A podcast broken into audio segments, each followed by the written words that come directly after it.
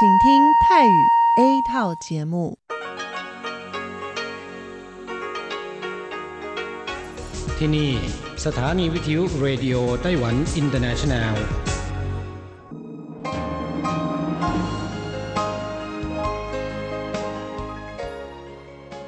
กลับมาฟังขณะนี้ท่านกำลังอยู่กับรายการภาคภาษาไทยเรดิโอไต้หวันอินเตอร์เนชันแนลหรือ RTI ออกกระจายเสียงจากกรุงไทเป ไต้หวันสาธารณรัฐจีน เป็นประจำทุกวันนะครับ นอกจากรับฟังทางเครื่องรับวิทยุได้แล้ว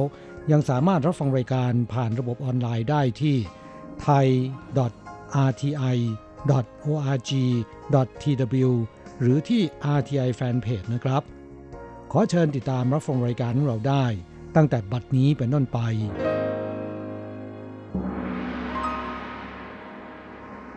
สวัสดีครับผู้ฟังที่รักและคิดถึงทุกท่าน กระผมอโศกศรีจันทร์พร้อมกับคุณอัญชันกลับมาพบกับผู้ฟังอีกเช่นเคยนะครับ ในช่วงของสโมสรผู้ฟัง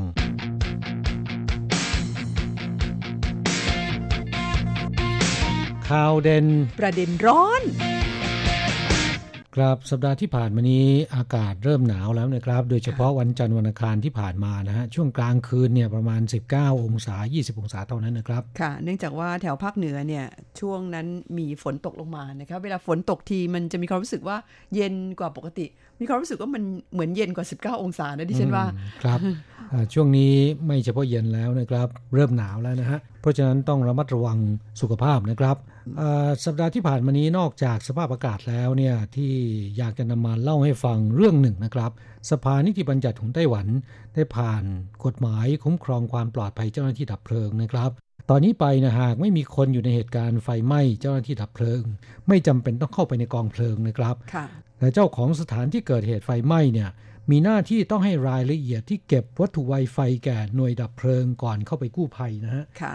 หากไม่ให้ความร่วมมือเนี่ยถือว่ามีโทษจะถูกปรับหนักนะครับ ในไต้หวันเนี่ยเจ้าหน้าที่ดับเพลิง อาจจะกล่าวได้ว่าเป็นอาชีพที่อันตรายมากก็ว่าได้นะครับค่ะอ่าเพราะว่าตั้งแต่ช่วงปี 2559 ถึง 2561 ระยะเวลาเพียงแค่ 3 ปีเท่านั้นอ่าเจ้าหน้าที่ดับเพลิงเนี่ยพลีชีพขณะที่ปฏิบัติหน้าที่ไปแล้วถึง 27 นายด้วยกันนะถือครับว่ามากทีเดียวนะคะครับ บาดเจ็บไป 424 นาย ครั้งที่ร้ายแรงที่สุด ได้แก่วันที่ 28 เมษายนปีที่แล้วนะครับ เหตุการณ์ไฟไหม้โรงงานชินพูนอินดัสเทรียลสาขาผิงเจิ้น นครเถาหยวน มีเจ้าหน้าที่ดับเพลิงเสียชีวิตไปถึง 6 นาย ไฟได้ลุกลามไปยังหอพัก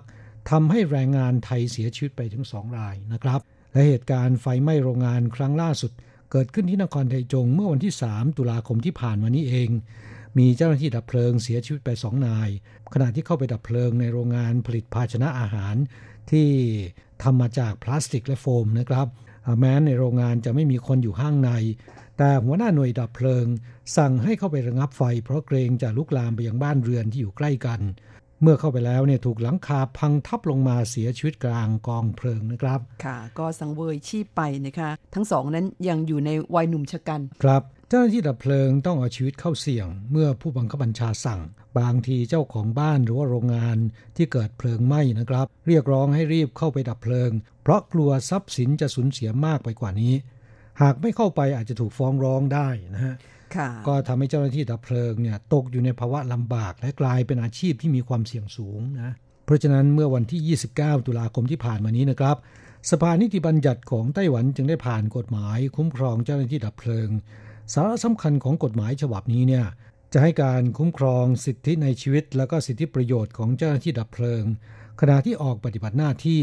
โดยเจ้าหน้าที่ดับเพลิงเนี่ยอาจจะต้องประเมินความเสี่ยงสถานการณ์ในสถานที่เกิดเพลิงไหม้ว่ามีอันตรายต่อชีวิตหรือไม่นะครับ ก่อนจะเลือกวิธีให้ความช่วยเหลือที่เหมาะสม และการระงับไฟไหม้ในโรงงานอุตสาหกรรม หัวหน้าทีมดับเพลิง ต้องได้รับข้อมูลที่เกี่ยวข้องทั้งหมดของโรงงานนะครับ ซึ่งรวมไปถึงประเภท ปริมาณและก็แผนผัง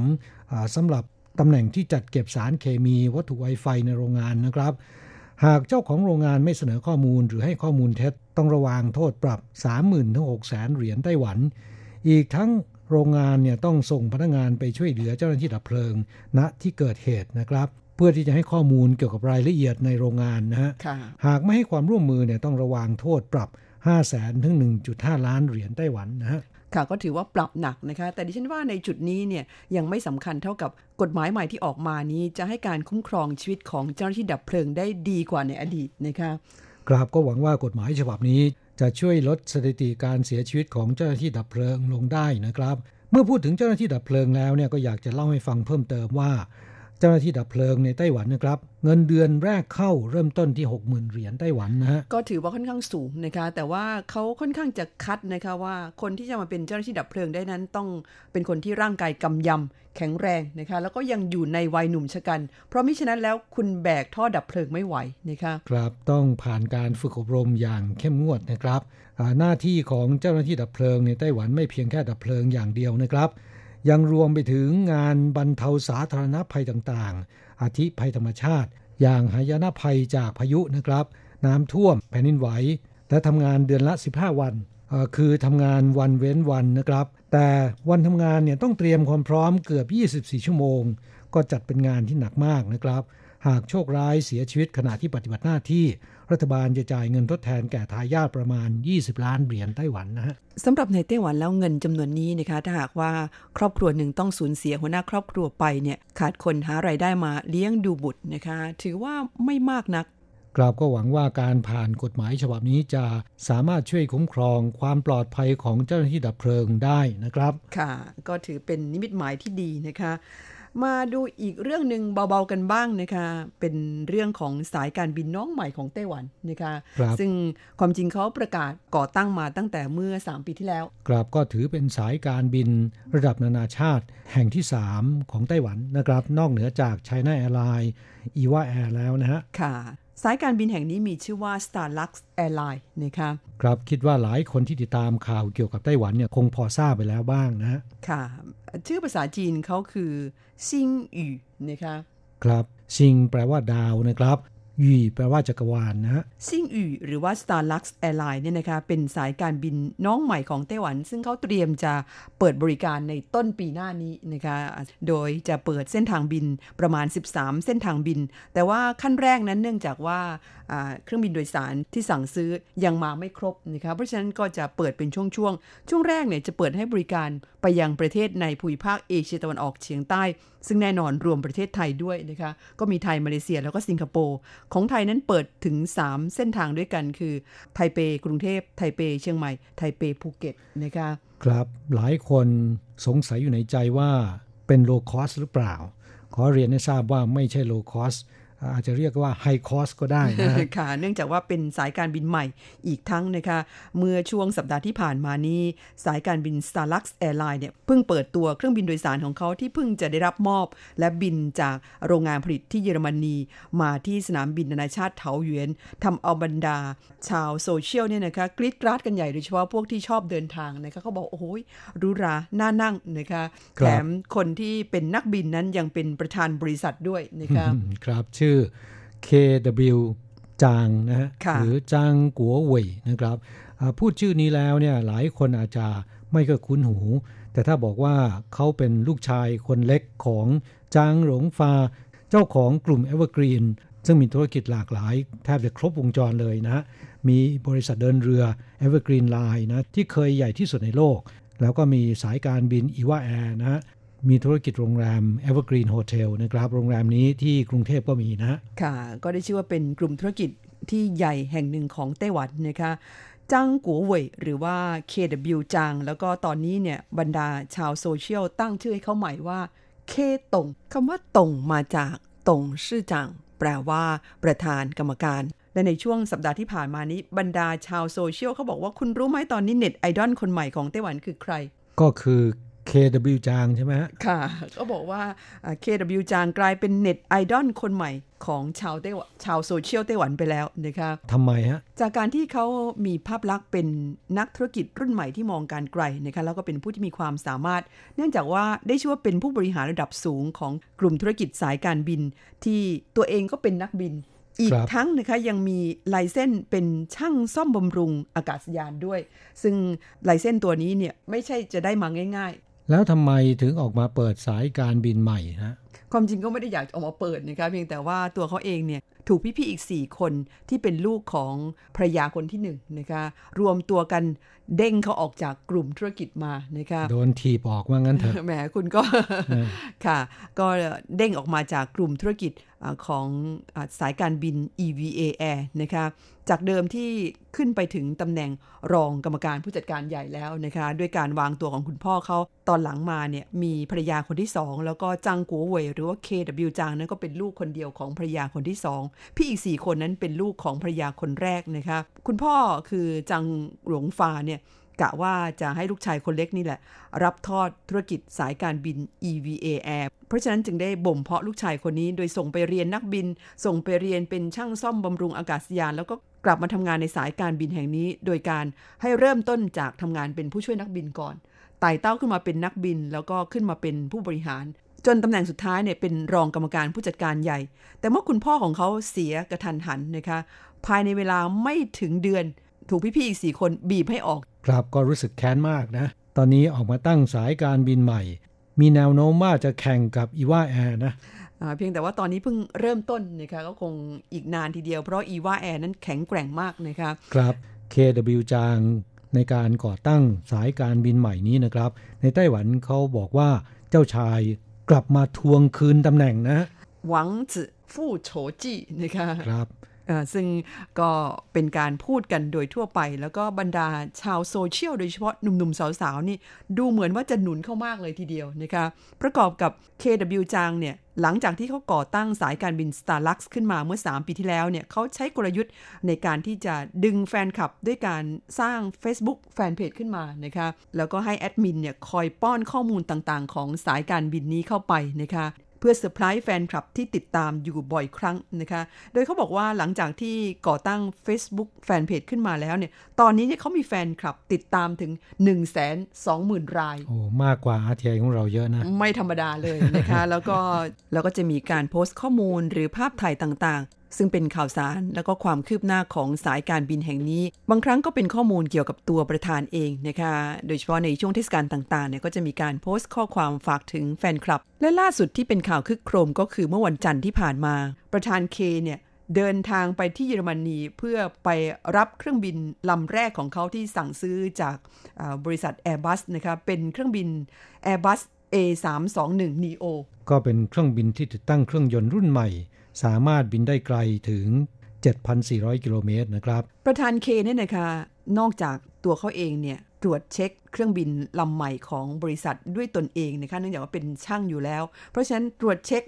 เครื่องทั้งหมด รวมทั้งทดสอบบิน หลังจากที่ไม่มีปัญหาแล้วก็รับมอบเครื่องบิน จากนั้นเจ้าตัวก็ขับเครื่องบินลำนี้ จากที่เมืองฮัมส์บวกของเยอรมนี ซึ่งเป็นโรงงานผลิตของ Airbus นะคะ บินกลับมาที่ไต้หวัน แวะที่ดูไบแล้วก็กรุงเทพนะคะ ใช้เวลาเกือบ 50 ชั่วโมง และช่วง 50 ชั่วโมงนั้นก็จะมีการโพสต์ความคืบหน้าของเครื่องบินลำนี้ว่าบินถึงไหนแล้ว ตลอดจนโชว์ภาพถ่ายภายในห้องผู้โดยสาร ทั้งที่นั่งนะคะหรือว่าแม้แต่ห้องครัวห้องน้ำผ่านทาง Facebook ให้แฟนคลับของเขาได้ชมกันนะคะ ครับมิน่าแล้ว วันที่เดินทางมาถึงสนามบินเถาหยวน จึงมีแฟนคลับไปต้อนรับไป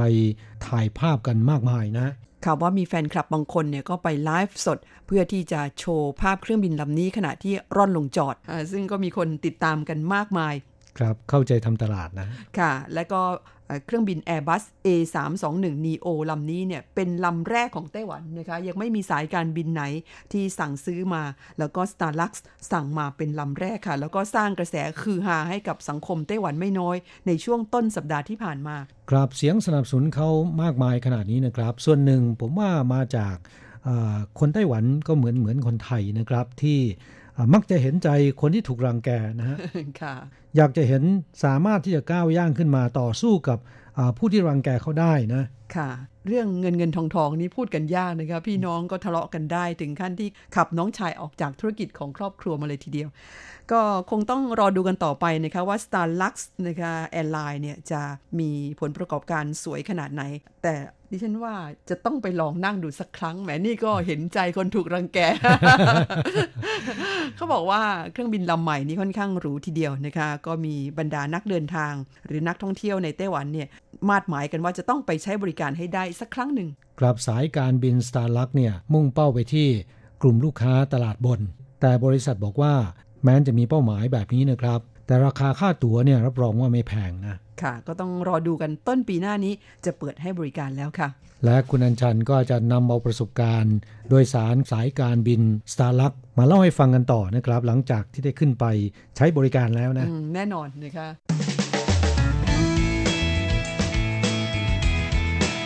คลายความทุกข์ปันความสุข ครับช่วงนี้มาตอบจดหมายของผู้ฟังที่เขียนมาจากประเทศไทยนะครับ ฉบับแรกวันนี้มาจากที่อำเภอคุนหารจังหวัดศรีสะเกดคุณอิทธิกรตั้งจิโรธนานะคะ มีทั้งจดหมายอีเมล แล้วก็จดหมายแบบดั้งเดิม คุณอิทธิกรนั้นก่อนจะส่งจดหมายแบบดั้งเดิมมาก็จะอีเมลมาบอกนะคะบอกว่าวันนี้ได้ส่งใบรายงานผลการฟังนะครับ แต่ว่าจะเมลมาล่วงหน้าก่อน โดยใช้วิธีการถ่ายภาพนะคะแล้วก็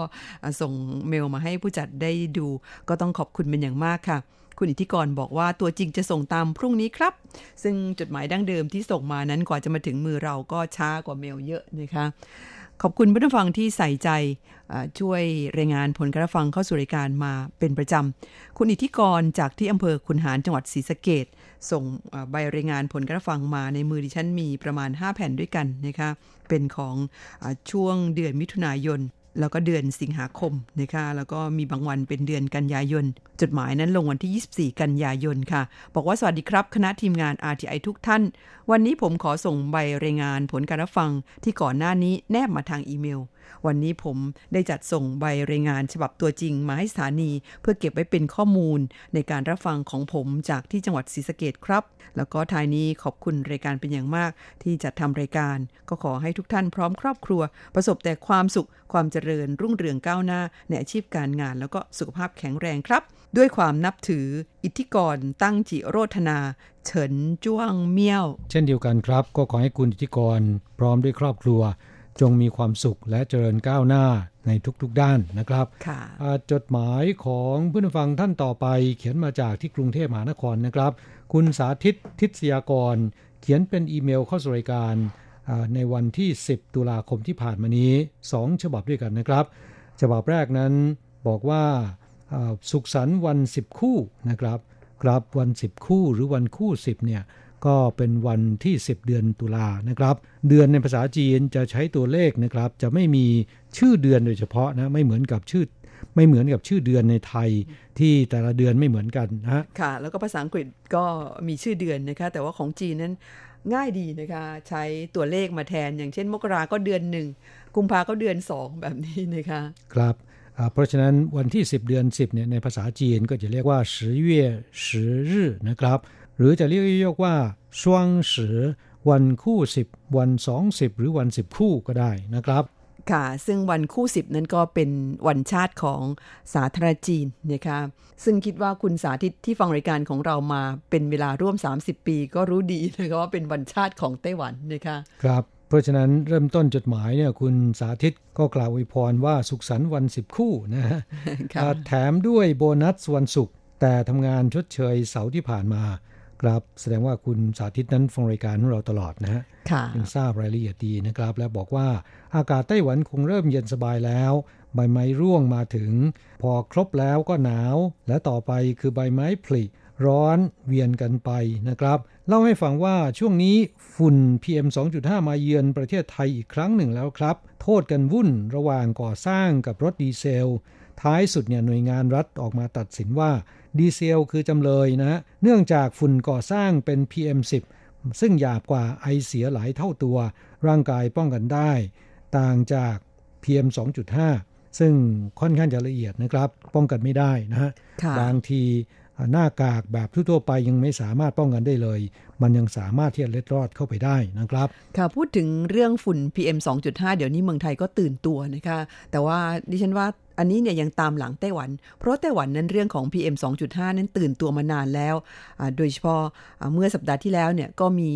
รายงานการวิจัยวิเคราะห์ส่วนประกอบของ PM 2.5 ด้วยนะคะ PM 2.5 นี่เป็นฝุ่นจิ๋วเรียกว่า ฝุ่นพิษขนาดจิ๋วแต่ว่าไต้หวันนั้นเขาวิเคราะห์ไปอีกว่าไอ้ฝุ่นจิ๋วเนี่ยมันมีองค์ประกอบอะไรบ้างนะคะซึ่งเขามีการเก็บข้อมูลกันตั้งแต่เมื่อช่วงปลายปีก่อนจนถึงเมื่อสิ้นปีที่แล้วนะคะคือ 2560 ถึง 2561 เขาเก็บข้อมูลกันทุก ๆ 6 วันนะคะอันนี้เป็น ทีมวิจัยของมหาวิทยาลัยจงยัง หรือมหาวิทยาลัย National Central University หรือว่า NCU นะคะเขาก็ไปทำการวิจัยด้วยการเก็บข้อมูลกันทุก ๆ 6 วันในช่วง 1 ปีนะคะแล้วก็เอามาวิเคราะห์ว่าเจ้า PM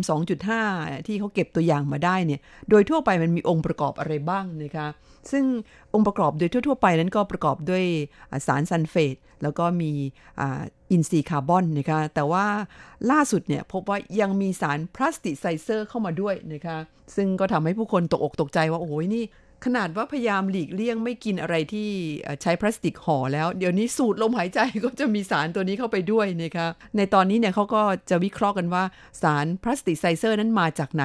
ส่วนใหญ่แล้วสันนิษฐานว่าน่าจะมาจาก ผลิตภัณฑ์พลาสติกทั้งหลายแหละที่ใช้กันค่อนข้างจะโอ้ยหลากหลายมากเลยนะคะ มันก็เลยทำให้มีละอองมีอนุภาคอะไรทั้งหลายแหล่เนี่ยปนเปื้อนสู่สิ่งแวดล้อมนะคะ แล้วก็ปนเปื้อนออยู่ในอากาศค่ะ ครับก็เลยมีการให้ลดการใช้พลาสติกนะครับ ในทุกๆชนิดนะคะ ครับพูดถึงเรื่อง PM 2.5 แล้วก็อยากจะเล่าให้ฟังนะครับ ในไต้หวันเนี่ยมีการเก็บสถิติอย่างละเอียดนะฮะซึ่งก็พบว่า PM 2.5เนี่ยน่าจะเป็นตัวการที่ทำให้ผู้คน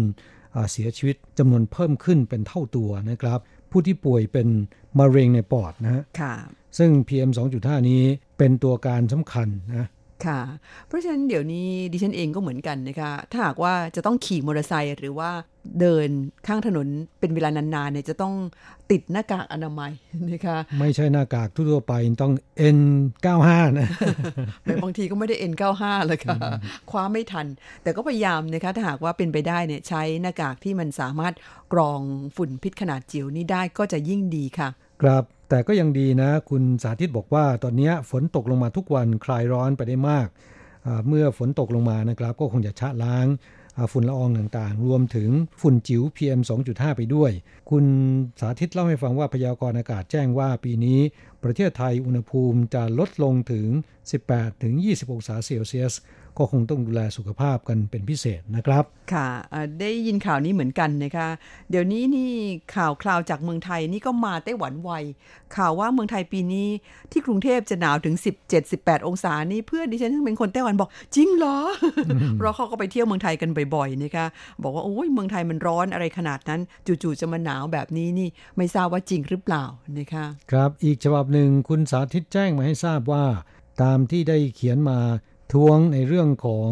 หน้าเว็บนิตยสารไต้หวันพาโนรามา บอกว่าขอบคุณมากที่แจ้งการแก้ไขในหน้าเว็บ ตอนนี้สมัครเป็นสมาชิกออนไลน์ได้แล้วนะครับบอกว่าอ่านได้ดี ไม่ต้องเดาคำต่อไปอีกแล้วนะ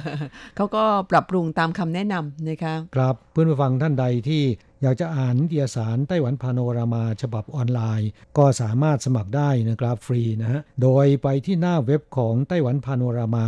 พิมพ์ search ภาษาอังกฤษคำว่า Taiwan Panorama นะครับที่ Google นะฮะค่ะ ก็จะสามารถหาเว็บไซต์ของนิตยสารฉบับนี้ได้นะคะก็เข้าไปอ่านทางออนไลน์ได้เหมือนกันค่ะฉบับต่อไปเป็นจดหมายจากไต้หวันคุณเมสันเอี่ยมศรีนะคะจากที่หลินโข่ว นครนิวไทเปค่ะ ส่งมาฉบับนี้เป็นของวันที่ 3 ตุลาคมนะคะบอกว่าสวัสดีครับอาจารย์และคุณอัญชันที่เคารพ และสวัสดีเพื่อนผู้ฟังที่รักทุกท่าน มื่อวันจันทร์ที่ 30 กันยายนจำเป็นต้องหยุดงานกันในหลายพื้นที่ในเขตภาคเหนือ โดยอิทธิพลของเจ้าไต้ฝุ่นมิทักลูกนี้เข้ามาค่อยมีความเหมาะสม สมเหตุสมผลกับการประกาศหยุดทำงานหยุดเรียนหน่อย ถึงแม้จะไม่หนักมากก็ตาม เพราะไต้ฝุ่นเข้าไต้หวันปีนี้ทั้งหมดที่ผ่านมา ประกาศหยุดงานหยุดเรียนฟรี เพราะเอาเข้าจริง ๆ เปลี่ยนทิศ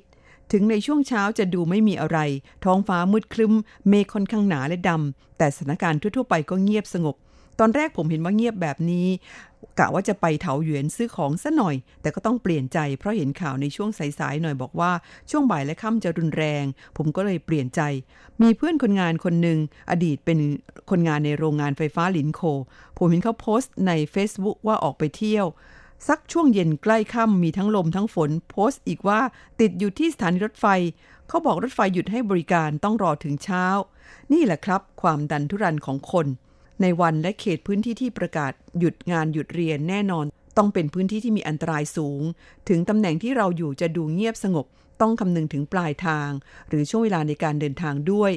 หลังจากไต้ฝุ่นมิทากผ่านไปชั่วข้ามคืนเดียว ตอนเช้า9นาฬิกาเศษ ก็เกิดเหตุการณ์สะพานข้ามท่าเรือหนันฝั่งเอ้า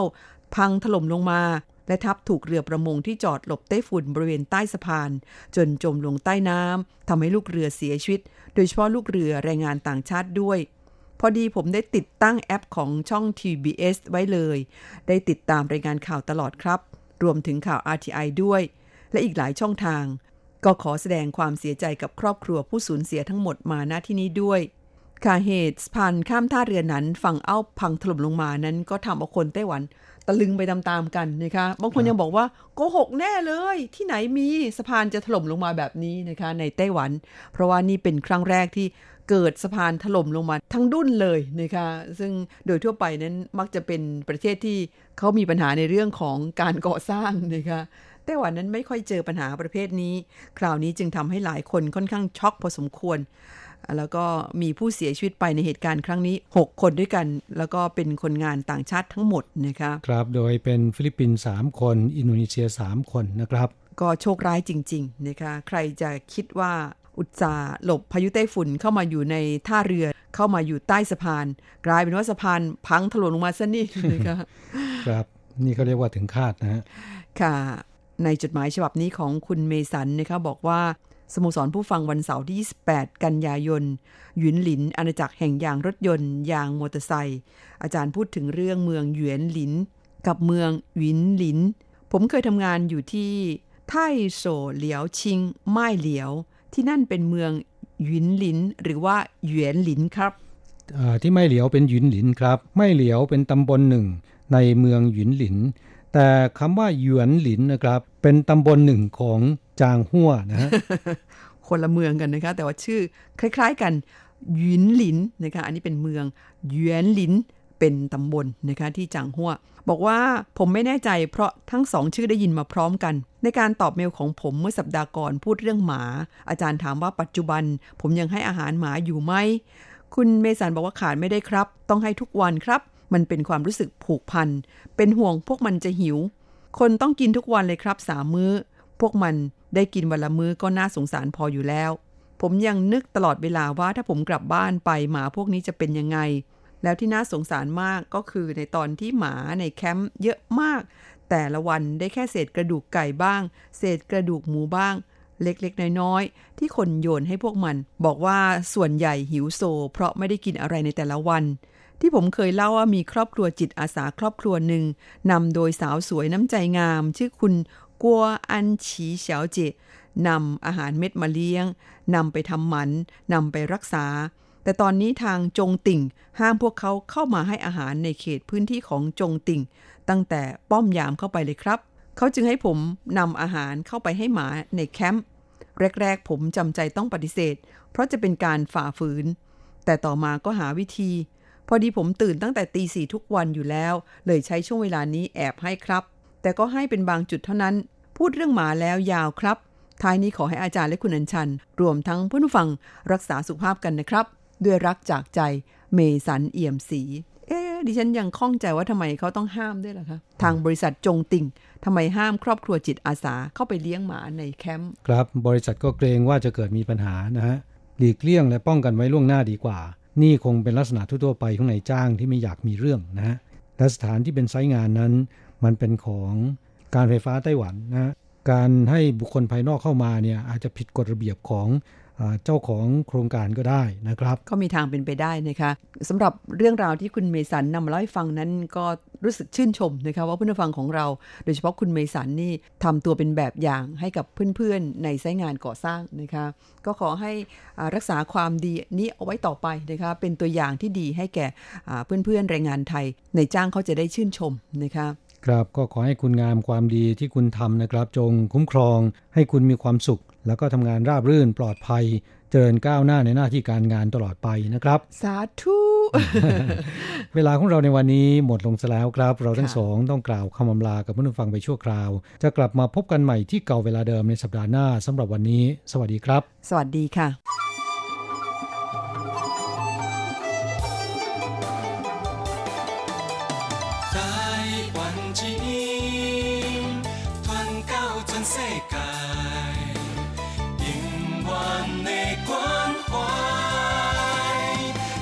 信ないてペンだ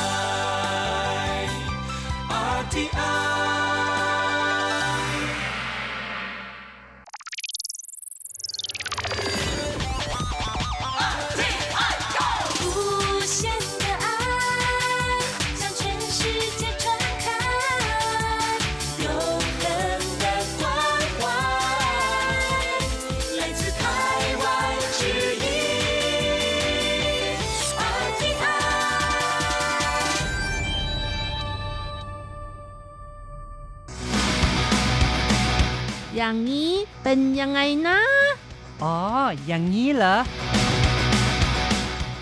โยฟันช่างละ 50 เหรียญไต้หวัน แม่ค้าขึ้นราคาเป็น 60 เหรียญไต้หวัน ลูกค้าบน คิดกำไรเกินควร จะเลิกซื้อ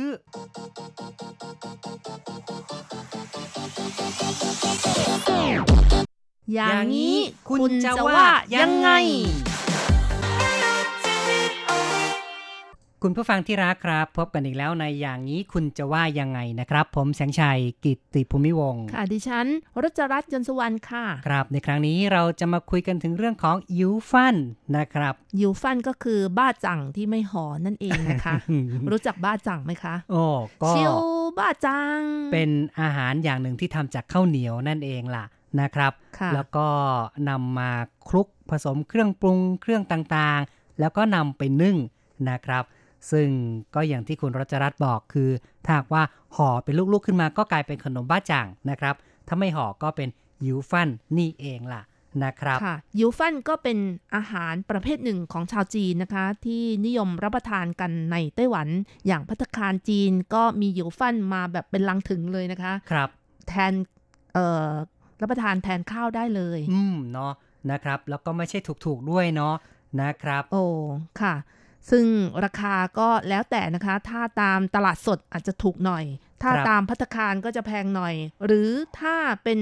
ชนิดที่ทำแบบเออสำหรับให้คนที่หลังคลอดบุตรก็คือเป็นของขวัญนนะคะออของขวัญให้กับหมู่ญาติหรือว่าเพื่อนนะคะ ส่งมอบของขวัญก็จะแพงหน่อยนะคะ ใช่นะครับยูฟันจริง ๆ เนี่ยนอกจากว่าจะเป็นอาหารที่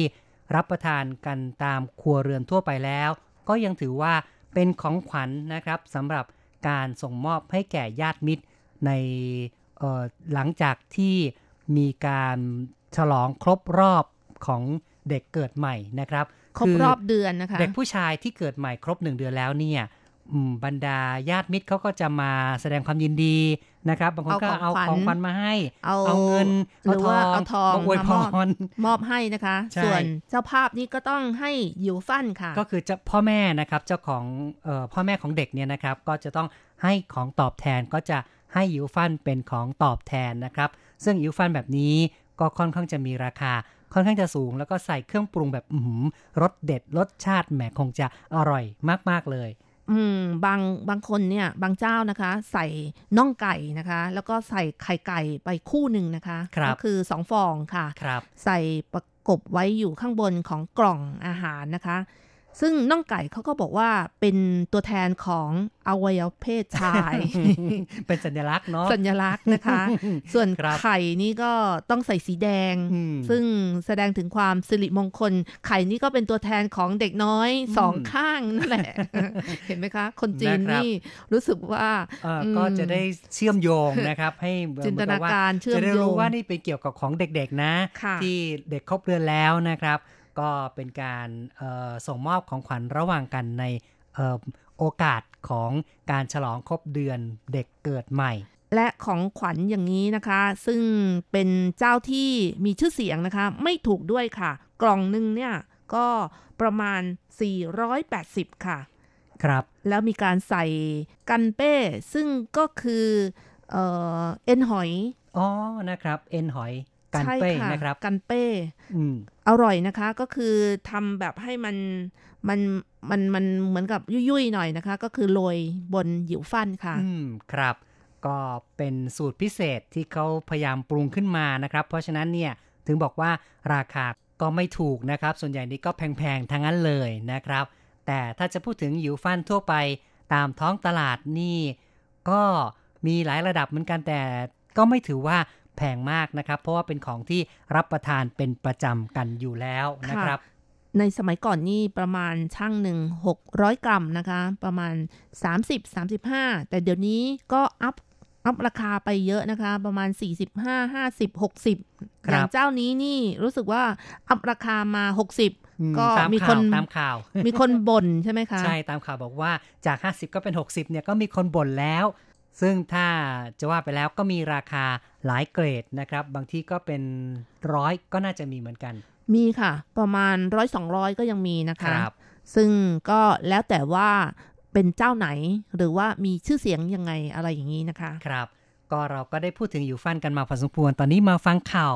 สังคมกันนะครับ ว่าเนื้อหาเป็นอย่างไรครับ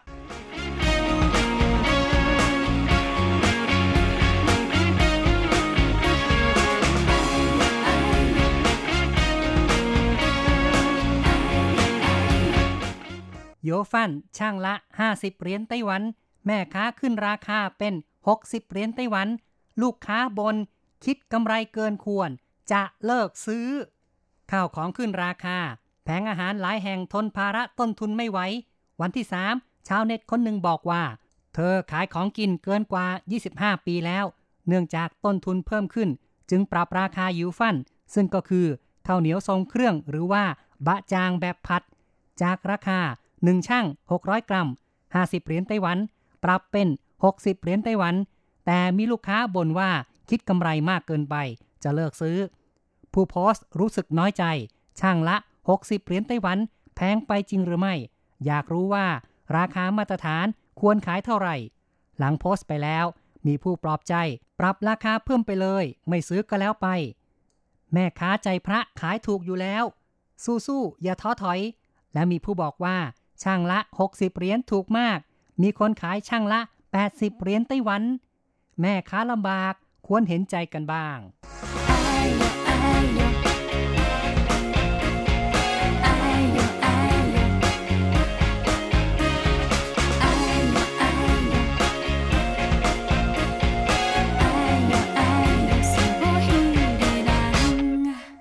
ครับยูฟันช่างละ 60 เหรียญไต้หวันนะครับ แม่ค้าถูกต่อว่าน้อยใจไปโพสต์ข้อความบน Facebook นะครับ ซึ่งก็ปรากฏว่าหลายๆคนก็ให้กำลังใจนะครับ บอกว่าราคาก็ไม่ได้แพงเลย 60 นี่ถือว่าเออก็สมเหตุผลอยู่แล้วนะครับ เพราะว่าเดี๋ยวนี้ข้าวของมันก็ราคาแพงขึ้นนะคะ ใช่นะครับ เพราะฉะนั้นเราก็มาฟังเพื่อนๆว่ามองเรื่องนี้กันอย่างไรบ้างนะครับ เริ่มจากการพูดคุยทางโทรศัพท์นะครับ ไปคุยกับคุณวิรุธกันก่อนเลยนะครับ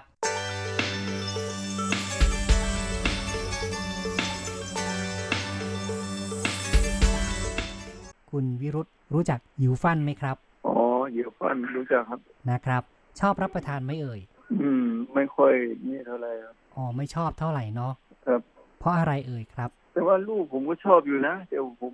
ว่ามันมันมันมันมันยังไงไม่รู้อ๋อมันเกินไปนะครับ อืม ปกตินี่ถ้าเป็นข้าวเหนียวนี่รับประทานไม่เอ่ยครับ กินนะครับกินข้าวเหนียวอ๋อข้าวเหนียวกินได้ แต่ว่ายูฟันนี่รู้สึกว่าไม่ค่อยจะถูกปากเราเท่าไหร่นักนะครับ ครับ แต่ก็พอกินได้ พอจะรู้ไหมว่ายูฟันนี่จริง ๆ ราคาข้าวแพงไม่เอ่ยเอ้ผมก็ไม่รู้นะครับ ไม่แน่ผมไม่ค่อยได้ ไม่ค่อยได้กินนะไม่ค่อยสนใจเท่าไหร่นะครับ จริง ๆ ถ้าจะว่าไปก็เหมือนกับบ้าจ่างนะ รู้จักบ้าจ่างไหมครับ ครับบ้าจังก็เหมือนกับยูฟัน รู้สึกว่าเหมือนไม่เอ่ย ผมว่าไม่ค่อยเหมือนกันนะผมว่าอ๋อรู้สึกไม่เหมือนเท่าไหร่ แล้วบ้าจ่างนี่รับประทานได้ไหมครับ ชอบไหมครับ ก็พอกินได้มันเหมือนไอ้อะไรข้าวต้มมัดข้าวต้มข้าวต้มมัดบ้านเราอะ แต่ว่ามันอีกอย่างหนึงที่ว่าเขาทำที่ว่ามันเป็นมาใส่มันในไอ้ข้าวที่ว่าเขาคลุก ไอ้นี่เหมือนเดี๋ยวปั้นนะผมไม่ค่อยนี่เท่าไหร่ครับ ก็ถ้าเกิดจะเทียบระหว่างบ้าจ่างกับยูฟันนี่เรียกว่าบ้าจ่างน่าจะอร่อยกว่าใช่ไหมครับดีกว่าหน่อยอ๋อดีกว่าหน่อยเนาะนะครับ อืมจริงๆนี่คุณวิรุธรู้สึกว่ารับประทานอาหารของไต้หวันนี่เคยชินไหมครับ มันก็เนี่ยครับ มันก็มาอยู่นานแล้วเนาะ ชินไม่ชินก็ต้องกินอะ บางทีไปทำงาน มันไม่มีกับข้าวไทยเราก็ต้องจำเป็นกินก็นะเหมือนกับว่าจำใจ แม่ฟังแล้วรู้สึกว่าขมขื่นเนาะนะครับครับก็ทนทนกินไปงั้นเถอะว่างั้นน่ะนะนะครับครับครับกลับมาบ้านก็มีเวลาก็มาทำกินอาหารไทยเรากินเองเงี้ยนะครับ แล้วทำเองนี่ทำอะไรทานบ้างครับโอ้ ผมก็ทำกับข้าวไม่ค่อยเก่งอืมผมก็ทำไปเรื่อย ดู YouTube มั่งถามโทรไปถามแม่ที่บ้านมั่งอะไรเงี้ยครับอ๋อทำไปเรื่อยๆครับแต่ว่าบางทีไม่ค่อยมีเวลาทำหรอกก็ถ้างั้นก็ทำแกงบ้างใช่ไหมเอ่ยหรือว่าทำเป็นประเภทแกยงเหนือแกงนี่พอเป็นอยู่ำอืมเพราะว่าผมคนเหนืออ๋อทำแกงทำยำอะไรประเภทเนี้ยเนาะตำน้ำพุงน้ำพริกอาหารอ๋อน้ำเหพนืริอกเงี้ยพอนะครับผมอืมนะ นะครับ ก็อย่างว่านะรับประทานแบบคนไต้หวันไม่ค่อยคุ้นก็ต้องรับประทานของไทยๆล่ะนะครับนะครับครับ ก็ดีเหมือนกันเนาะเรียกว่าพยายามปรับตัว ปรับไม่ได้ก็ทำทานเองแหละนะใช่แถวนี้ร้านไทยเยอะก็ออกไปซื้อมั่งอะไรมั่งเนี่ยอืมถ้เนาะวนะลมีร้านไทยก็ซื้อได้อย่างนี้ก็สะดวกหน่อยล่ะนะครับครับอืมครับหวังว่าคงจะมีความสุขกับการอยู่ในไต้หวันต่อไปล่ะนะครับ ครับผมครับขอบคุณนะครับที่พูดคุยกับเราคนะรับคผมรับ ครับผมผมครับสวัสดีครับครับผม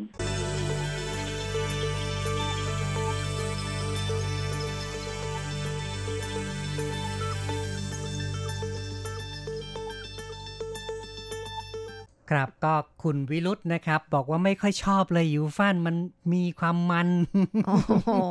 นะครับ คงไม่ชอบของมันๆนะคะครับแต่จริง ๆ แล้วมันก็อร่อยนะคะ ก็แล้วแต่คนยิ่งละเอาไปทานกับเอ่อส้มตำนี่ก็เข้ากันได้เหมือนกัน ก็ไม่เลวเหมือนกัน ใช่ค่ะนะครับ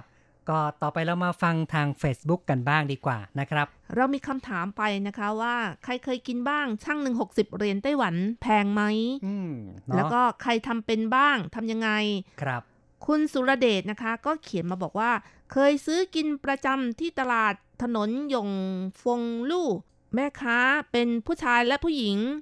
ขายคู่กันนึ่งในถังไม้ร้อนๆ ถังหนึ่งจะเป็นข้าว อีกถังหนึ่งจะเป็นวุ้นเส้น อร่อยดี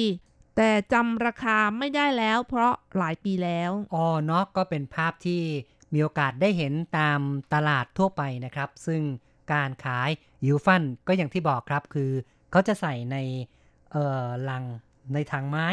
นะครับค่ะก็จะมีการนึ่งให้มีความร้อนไปเรื่อยๆนะครับ และอีกแบบหนึ่งก็จะมีการขายเฉาหมีเฟินค่ะก็คือบีฮุนผัดนะครับ ไม่ก็เป็นวุ้นเส้นผัดนะคะ ใช่ครับ ก็ขายควบคู่กันไปอย่างนี้ ก็แล้วแต่ว่าร้านไหนจะขายอะไรบ้างนะครับ ก็แล้วแต่เราจะสั่งด้วย แล้วก็ก็ส่วนใหญ่ก็จะช่างกันเป็นน้ำหนักไปนะครับ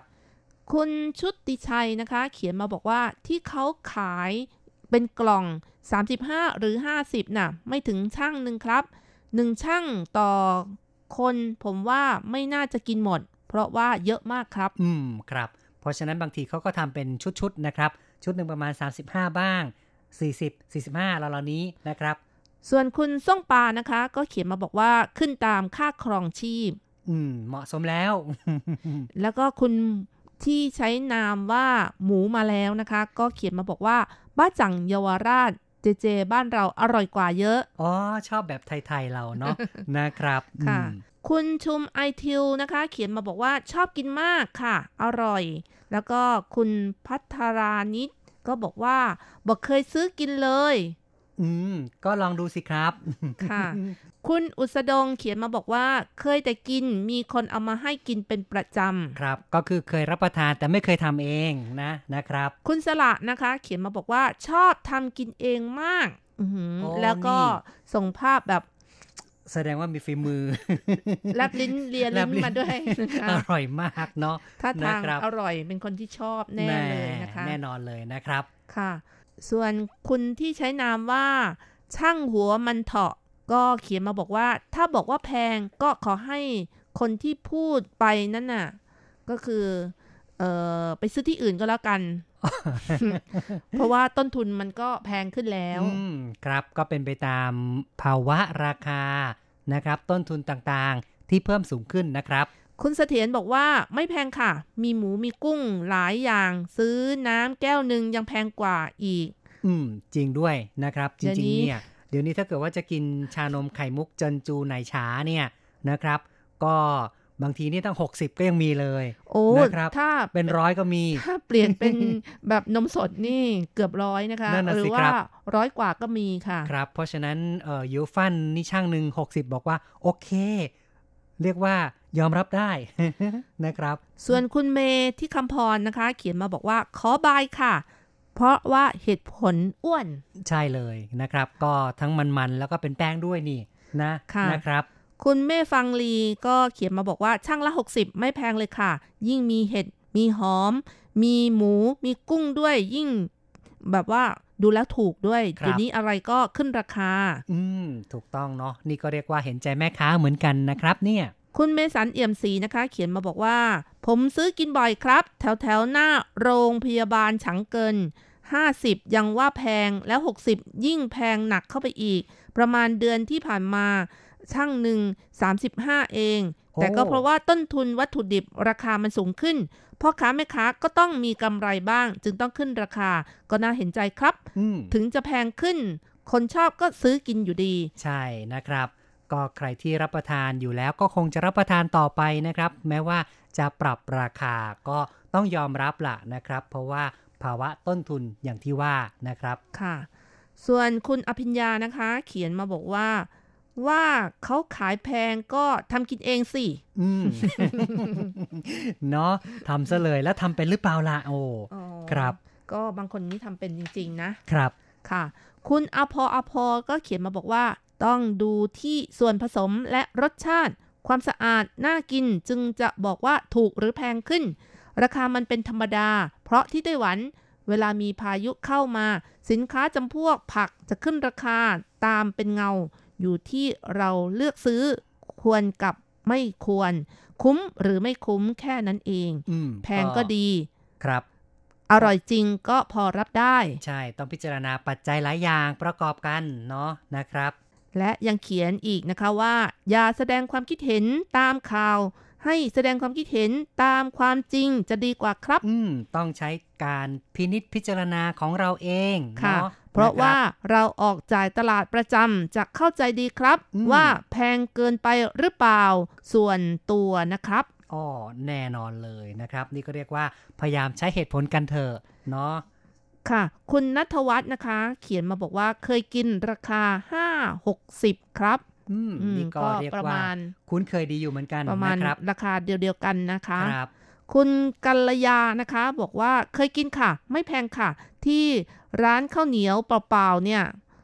ก็ยังขายกระติบหนึ่งห้าสิบเลย โอ้ใช่เลยนะครับ อันนี้ข้าวเหนียวเปล่านะ ใช่ก็ชาวไทยเรานี่ก็ไปกินอาหารตามร้านอาหารไทยก็จะมีข้าวเหนียวนะครับ ขายกระติบหนึ่งก็ยังตั้งห้าหกสิบเลยเนาะใช่ค่ะคุ ณคุกกี้นะคะ เขียนมาบอกว่าชอบกินอร่อยดีค่ะ คล้ายๆ บ้าจ่างบ้านเรา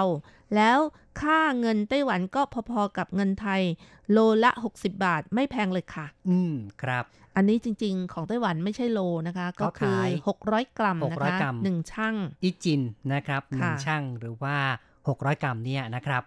คุณละดานะคะบอกว่าที่ซินจูขายจินละ 90อืม แพงกว่านี้ด้วยว่าราคาสูงหน่อยเนาะคุณยุรีบอกว่าซื้อกินทุกวันวันเอ่อวันนี้ก็โลหนึ่ง80บาท สาเหตุคงมาจากข้าวเหนียวไทยแพงขึ้น อืมครับคุณยุรีนี่ก็ชอบเนาะนะครับอ๋อข้าวเหนียวไทยแพงขึ้นเห็นบอกว่าขาดตลาดด้วยใช่ไหมคะ ก็จริง ๆ นี่เออเมืองไทยก็ส่งข้าวเหนียวมาไต้หวันเยอะนะนะครับ เพราะฉะนั้นเนี่ยนำเข้าใช่ไหมคะหลายอย่างเลยนะครับ ก็ใช้เอ่อ ข้าวเหนียวจากไทยนี่แหละในการทำอาหารกันนะครับ คุณโคคิวนะคะ เขียนมาบอกว่า ผมว่าไม่แพงนะข้าวสาร 35 กิโล กระสอบละ 1,460 บาท ไหนจะหมู ไหนจะเห็ดหอม อีจิน ตั้ง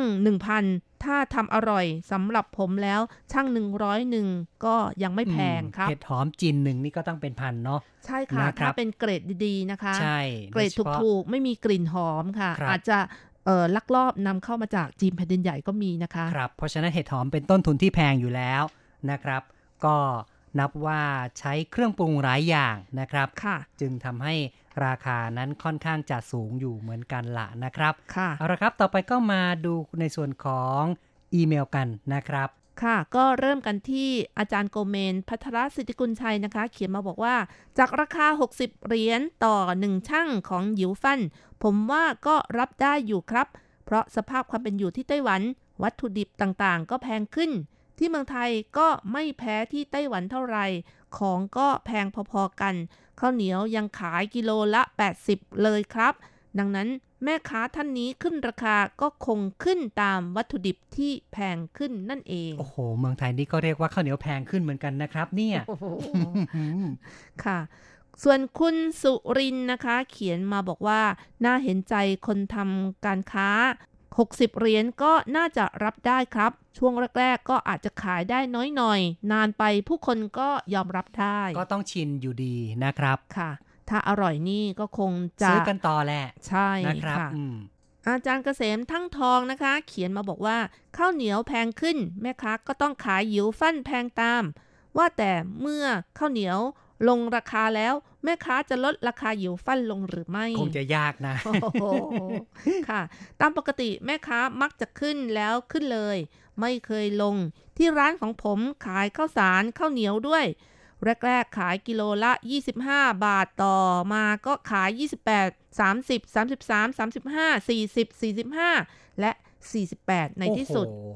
นะครับ เรียกว่าพุ่งขึ้นมาเรื่อย ๆ เลยนะครับ เนี่ยค่ะ เพราะร้านขายส่งปรับราคาขึ้นทุกครั้งที่มาส่ง ตอนนี้อยู่ที่ 33 บาท เพราะข้าวใหม่เริ่มมีจำหน่ายแล้ว อืม นี่ก็เป็นไปตามภาวะนะครับ คือลดลงก็ขายต่ำลงเหมือนกันนะครับ ค่ะ ข้าวเหนียวแพงส่งผลให้ ข้าวเหนียว หมูปิ้ง ต้องปรับราคาจากห่อละ 5 บาทเป็นห่อละ 10 บาท ถ้าขาย 5 บาทก็จะทำเป็นห่อเป็นแบนบางๆ ต้องซื้อ2ห่อจึงจะอิ่มท้องอืมเนาะก็อย่างว่านะครับ เมื่อต้นทุนมันสูงขึ้นแม่ค้า ก็จำเป็นต้องหากลยุทธ์เพิ่มล่ะนะครับ ก็บอกไปเลยนะว่ามันแพงอะเนาะแต่ คนก็บางทีก็ยอมรับไม่ได้จริงๆนะคนเงินเดือนก็ไม่ได้ขึ้นอะนะครับต้องเพราะฉะนั้นก็คงต้องหาวิธีการล่ะนะครับ ว่าทำอย่างไรให้คนเขายอมรับได้นะครับ ซึ่งบางครั้งก็คงต้องใช้เวลาอยู่เหมือนกันนะครับ กว่าจะเคยชินกันนะครับ ค่ะ คุณเมสันเอี่ยมศรีก็ส่งอีเมลมาด้วยนะคะ เขียนมาบอกว่าจริง ๆ แล้วชอบหยิวฟันนะ แต่ก่อนหน้านี้เมื่อไม่มานานมานี้ก็ 35 เหรียญต่อช่างเอง การขึ้นราคาผมว่าเป็นเรื่องปกติ เพราะวัตถุดิบขึ้นราคาพ่อค้าแม่ค้าก็ต้องขึ้นตาม ไม่งั้นราคาที่ขายก็อยู่ไม่ได้ ใช่เลยนะครับ ก็ขายขาดทุนคงไม่มีใครทำละนะครับ คุณชัยนรงค์สุจิรพรนะคะ เขียนมาบอกว่าเรื่องทำนองนี้ต้องดูที่คุณภาพและราคาประกอบกัน ขึ้นอยู่กับอุปสงค์กับอุปทานด้วย ถ้าพอยอมรับได้ก็หยวนหยวนๆไปเถอะ นั่นน่ะสิครับ เพราะฉะนั้นก็คงต้องหาจุดสมดุลนะครับ ระหว่างผู้ซื้อกับผู้ขายล่ะนะครับ คุณนภาอาจตมกุลศรีนะคะ เขียนมาบอกว่าไม่แพงค่ะ ข้าวเหนียวมูลกะทิที่นี่ก็แพง ข้าวของแพงทุกอย่าง แม้แต่ผัก มะเขือเทศก็แพงค่ะ อืมครับ ดูเหมือนว่า หลายๆคนก็เริ่มจะบ่นเหมือนกันนะครับว่าข้าวของนั้นขึ้นราคาไปเรื่อยๆเลยนะครับเนี่ยครับก็จบไปนะครับ นานาความเห็นนานาทัศนะจากเพื่อนๆผู้ฟังของเรานะครับ เกี่ยวกับเรื่องของยิวฟันนะครับ ก็ไม่ทราบว่าคุณผู้ฟังนี่ เคยรับประทานยิวฟันกันบ้างหรือเปล่า โอ้หลายคนนะคะ ที่อยู่ในไต้หวันก็คุ้นเคยกันใช่ดีนะคะ เพราะว่าเป็นอาหารพื้นๆที่คนไต้หวันรับประทานกันครัค่ะบสำหรับเพื่อนๆในไทยบางคนที่นึกไม่ออกก็อย่างที่เราบอกไว้นะครับ ลองนึกถึงบ้าจ่างก็แล้วกันนะครับบ้าจ่างที่ไม่ได้ห่อเป็นลูกอะแหละนะครับ ก็คล้าย ๆกันนะครับ เรียกว่าอืมเป็นการทำโดยการใช้ ข้าวเหนียวเนี่ยแล้วนะครับ ซึ่งก็มีหลายสูตรนะครับค่ะ แต่บ้าจังนี่รู้สึกว่าเครื่องเคียงมันมากกว่านะคะ มีหมูเป็นก้อนๆส่วนยูฟันนี่ส่วนใหญ่ก็จะหั่นหมูเป็นออซอยเป็นชิ้นเล็กลงนะคะใช่ครับหรือบางเจ้าถ้าเป็นพัตคารเนี่ย เวลานึ่งเสร็จแล้วใช่ไหมฮะในลังถึงก็จะโรยด้วย กุ้งสกุระก็จะแพงหน่อย แต่ถ้าโรยด้วยบายองก็คือหมูหยองนะคะ ก็จะราคาถูกหน่อยอืมขึ้นอยู่กับว่า โต๊ะอาหารนั้นเนี่ยโต๊ะหนึ่งเท่าไหร่ครับก็แล้วแต่สูตรของเขานะครับค่ะอถ้าหากว่าใช้วัสดุที่มีราคาแพง แน่นอนว่าราคาก็จะแพงตามไปด้วย ส่วนวิธีการทำนั้นก็มีอย่างที่บอกไปนะครับ ก็มีหลายสูตรบางสูตรที่เขาก็ใช้วิธีการเอาข้าวเหนียวเนี่ยนะครับ มาคลุกกับ เอ่อเครื่องเครื่องเครื่องปรุงต่างๆ ต่างๆนะครับ ก็จะมีทั้งผงผงผงพะโล้ด้วยอะไรใช่ด้วยค่ะทำนองเครื่องนี้เทศทั้งหลายนะนะครัคะบเครื่องเทศนะครับ แล้วก็เอาพวกหมูทั้งหลายนะคะ หั่นแบบเป็นชิ้นๆเล็ก ๆนะคะ พร้อมทั้งพวกหอมเอ่อแล้วก็ทั้งเห็ดหอมด้วย เอาไปเจียวจนหอมค่ะ แล้วก็เอามาคลุกกัน หรือบางทีก็ใส่กุ้งแห้งด้วยนะคะ ใช่ครับ บางทีก็ใส่เกาลัดด้วยครับก็อร่อยไปอีกแบบนะคะครับบางสูตรก็คือคลุกบางสูตรก็ไปผัดกับน้ำมันนะครับ ผัดเสร็จแล้วก็เอาไปนึ่งนะครับ พอนึ่งจนได้ที่แล้วก็เรียกว่าเสร็จละก็สามารถรับประทานได้เลยนะครับค่ะยูฟันนี้ถือเป็นอาหารพื้นๆของคนไต้หวันนะคะ ที่รับประทานกันเป็นของชาวจีนก็ว่าได้นะคะ แต่ว่าในไต้หวันนี่เขาบอกว่ามีการแบ่งแบบภาคเหนือภาคใต้ด้วยนะคะ คนที่อยู่ภาคเหนือเนี่ยส่วนใหญ่ก็จะเป็นยูฟันส่วนคนที่อยู่ทางภาคใต้ส่วนใหญ่ก็เป็นประเภทที่เรียกกันว่าหมี่เกา ก็คือ ออเอามาใส่กระบอกแล้วมานึ่งหรือว่าใส่กระบอกไม้ไผ่เล็กๆนะคะ เอามานึ่งเป็นคนหนึ่งเนี่ยก็คือกินหนึ่งเกระบอกเอ่อกินหนึ่งกระบอกจริง ๆนะคะ ตามที่ครับทางภาคใต้นะคะ ก็ต้องบอกว่าคล้ายๆ กับข้าวหลามอะนะแน่คนรับอนคือข้าวหลามใช่ค่ะที่ปรุงรสแล้วก็เออเอาไปนึ่งนะครับ ก็เรียกว่าวิธีการรับประทานของภาคเหนือกับภาคใต้ในไต้หวันนี่ก็ค่อนข้างจะต่างกันเล็กน้อยนะครับค่ะ เขาบอกว่าที่เมืองซินจูอย่างเมื่อกี้คุณผู้ฟังที่อยู่ในซินจูบอกว่าช่างหนึ่งตั้ง 90 นะคะ และมีอยู่อีกเจ้าหนึ่งนะคะ บอกว่าขายมาแบบ 3 รุ่นแล้วนะคะ โอ้มากกว่า 60 ปีแล้วค่ะ บอกว่าเป็นเจ้าที่อร่อย แล้วมักจะเลือกอข้าวเหนียวเมล็ด สั้นด้วยนะคะ เพราะว่ามันจะอร่อยกว่าปกติ เวลาทำเสร็จแล้วมันจะมีความรู้สึกหนึบๆแล้วก็คิวๆเขาบอกว่าครับคิวๆนะคะคนจีนก็บอกว่าหนึบๆเนี่ยก็คือคิวถัน อืมมีมีเขาเรียกว่ามีสัมผัสที่มีการเด้งอะนะครับ จะมีความเด้งด้วยนะครับค่ะครับแล้วก็เวลารับประทานจะมีกลิ่นหอมด้วยนะคะ เครื่องปรุงต่างๆ ก็มีมากมาย เพราะฉะนั้นจะขายดีนะคะ ขายมาตั้ง 60 ปีแล้วค่ะ ครับ อันนี้ก็เป็นรูปแบบเป็นลักษณะนะครับ แล้วแต่ว่าใครจะคิดสูตรขึ้นมาอย่างไร ก็ถือว่าเป็นอาหารที่ชาวไต้หวันรับประทานทั่วไป แล้วก็คนก็รู้จักกันทั่วไปอย่างหนึ่งนะครับ ในเรื่องของยูฟันที่เราพูดกันในวันนี้ เอาละครับ วันนี้เราก็พูดคุยกันมาพอสมควร เห็นทีต้องปิดท้ายรายการกันแล้วล่ะนะครับ เราก็มาเพลินเพลงเพราะๆในช่วงท้ายของรายการนะคะ เพลินเพลงเพราะๆที่ชื่อว่า นั้นเต๋อซิ่งฝูนะคะ ก็คือ โอกาสยากที่จะมีความสุขนะครับ ก็แปลอีกอย่างหนึ่งคงต้องบอกว่าโชคดีที่มีความสุขมั้ง ใช่ค่ะ